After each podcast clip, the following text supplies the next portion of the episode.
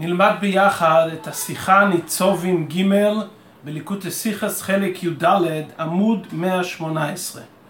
השיחה מדברת על פרשתנו פרק ל' פסוק א' ב' נאמר ואויו כי יבואו עליך כל הדברים האלה הברוכו והכלולה שנוסעתי לפניכו והשבויסו לבובכו בכל הגויים אשר הדיחו השם אלוהיכך שומו ובהמשך פסוק ב' נאמר מיד לאחרי זה ושבת עד השם אלוקיך ושמעת בקולו ככל אשר אני יכולים מצווך היום אתה ובניך בכל לבובך ובכל נפשך כלומר הקדוש ברוך הוא אומר שמתי שתראו שהתקיימו כל הדברים שפורטו לעיל הברכות והקללות אז תרגישו חרטה על מעשיכם ותרצו לשוב אל הקדוש ברוך הוא ותשוב אל הקדוש ברוך הוא ותעשו את זה בכל לבובכו ובכל נפשכו.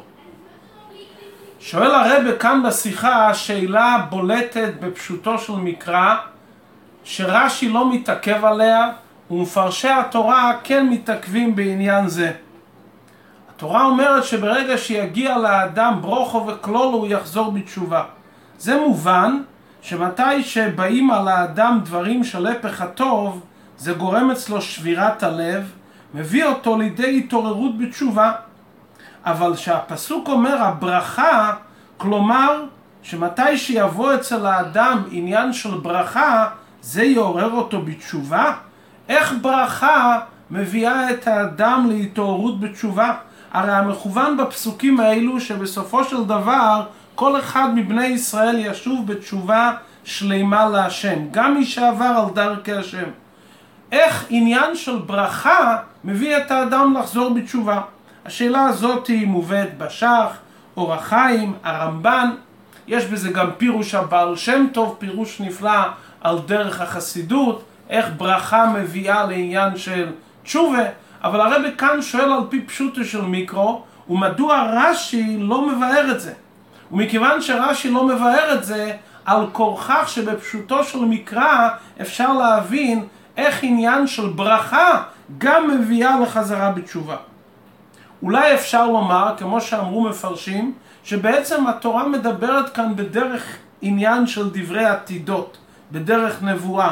שהתורה אומרת שעל עם ישראל יגיעו דברים שהם בגדר ברוכה, וגם במשך המאורעות שיהיו עמם, עם בני ישראל, שהם יחטאו, יבואו עליהם דברים שהם הפך הטוב.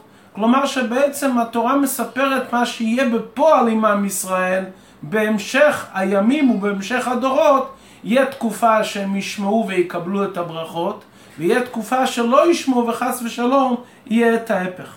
הרבי דוחה את הפירוש הזה מכיוון שסיפור העתידות מה יהיה עם בני ישראל מבואר בפרשת וילך וגם שמה לא מוזכר את העניין של הברכה והטוב ובכלל, פשוטו של מקרא שהפסוק לא מדבר כאן בדברי נבואה. הפסוק מדבר כאן פשוט בעניין של מעשה בפועל שתלוי בבחירה של האדם.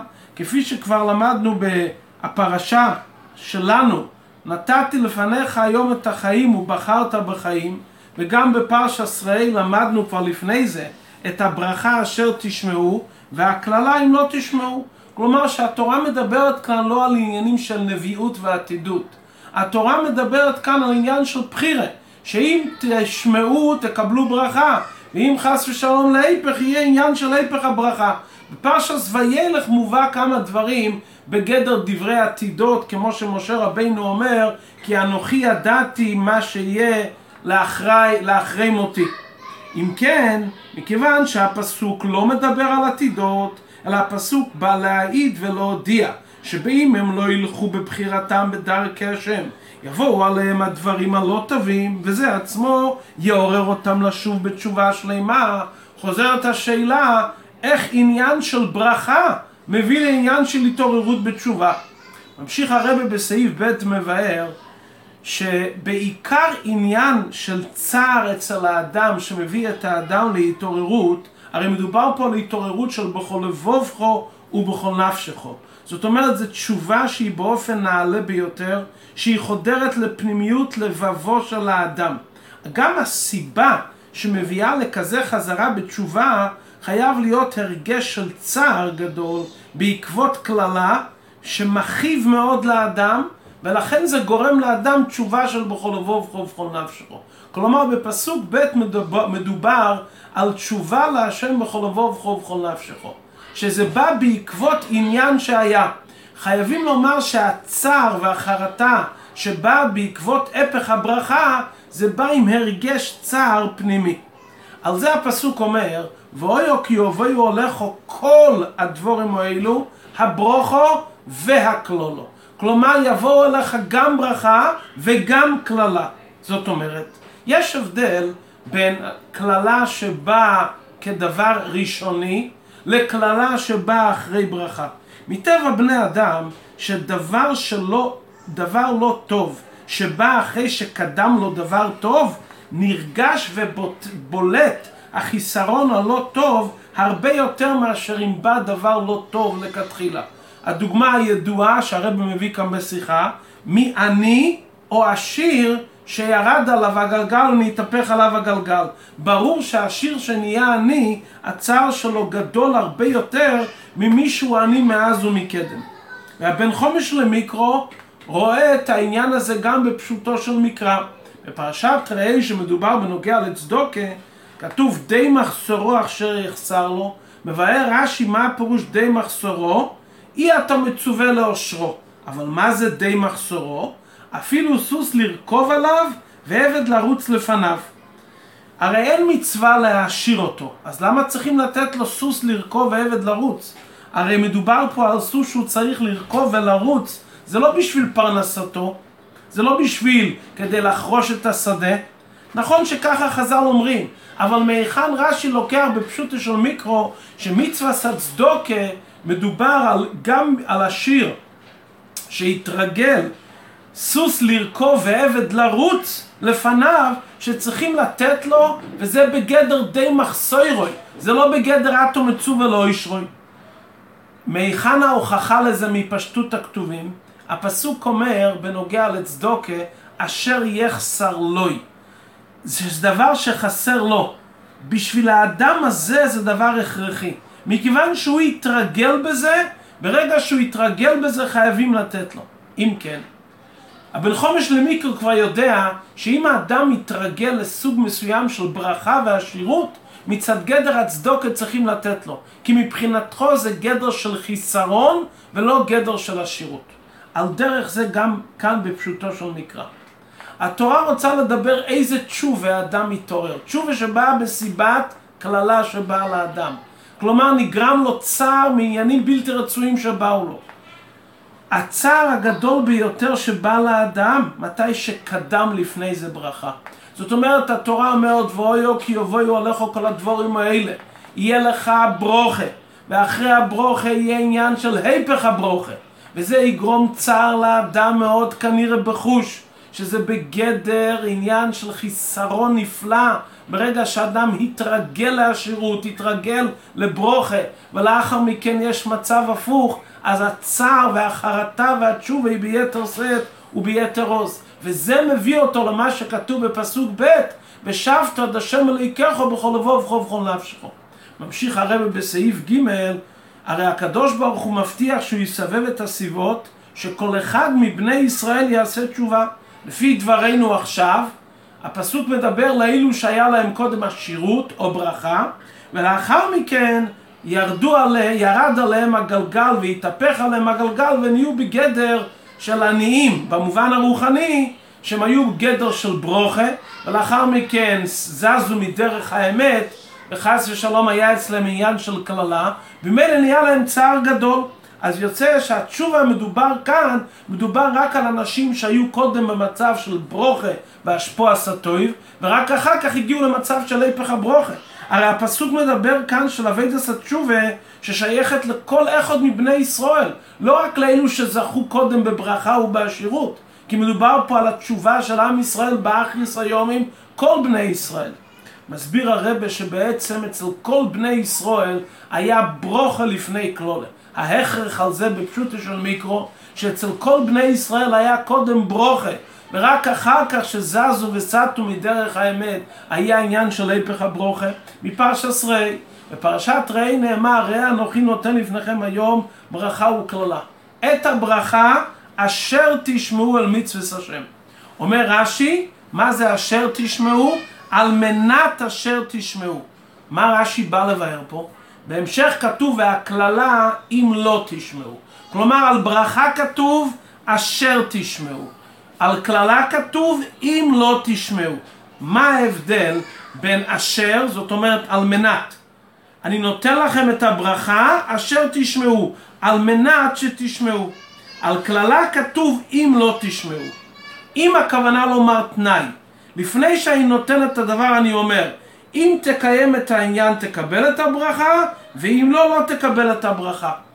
כשאני אומר אשר ואני אומר על מנת, זאת אומרת, אני נותן לך מיד את הברכה. ואני אומר את הברכה, אני נותן על מנת שתשמע. ובאמת ככה הקדוש ברוך הוא אומר, ראי נשאתי לפניך אס הברוכה. את כל העניינים שהתורה מברכת אותנו, בוא נחיו מזוינה, את כל הברכות שכתובות בתורה, הקדוש ברוך הוא נותן מיד. והוא אומר, על מנת אני נותן לך את הברכה כדי שתשמע, על מנת שתשמע. אבל את הברכה אני נותן לך מיד עוד לפני שאתה שומע.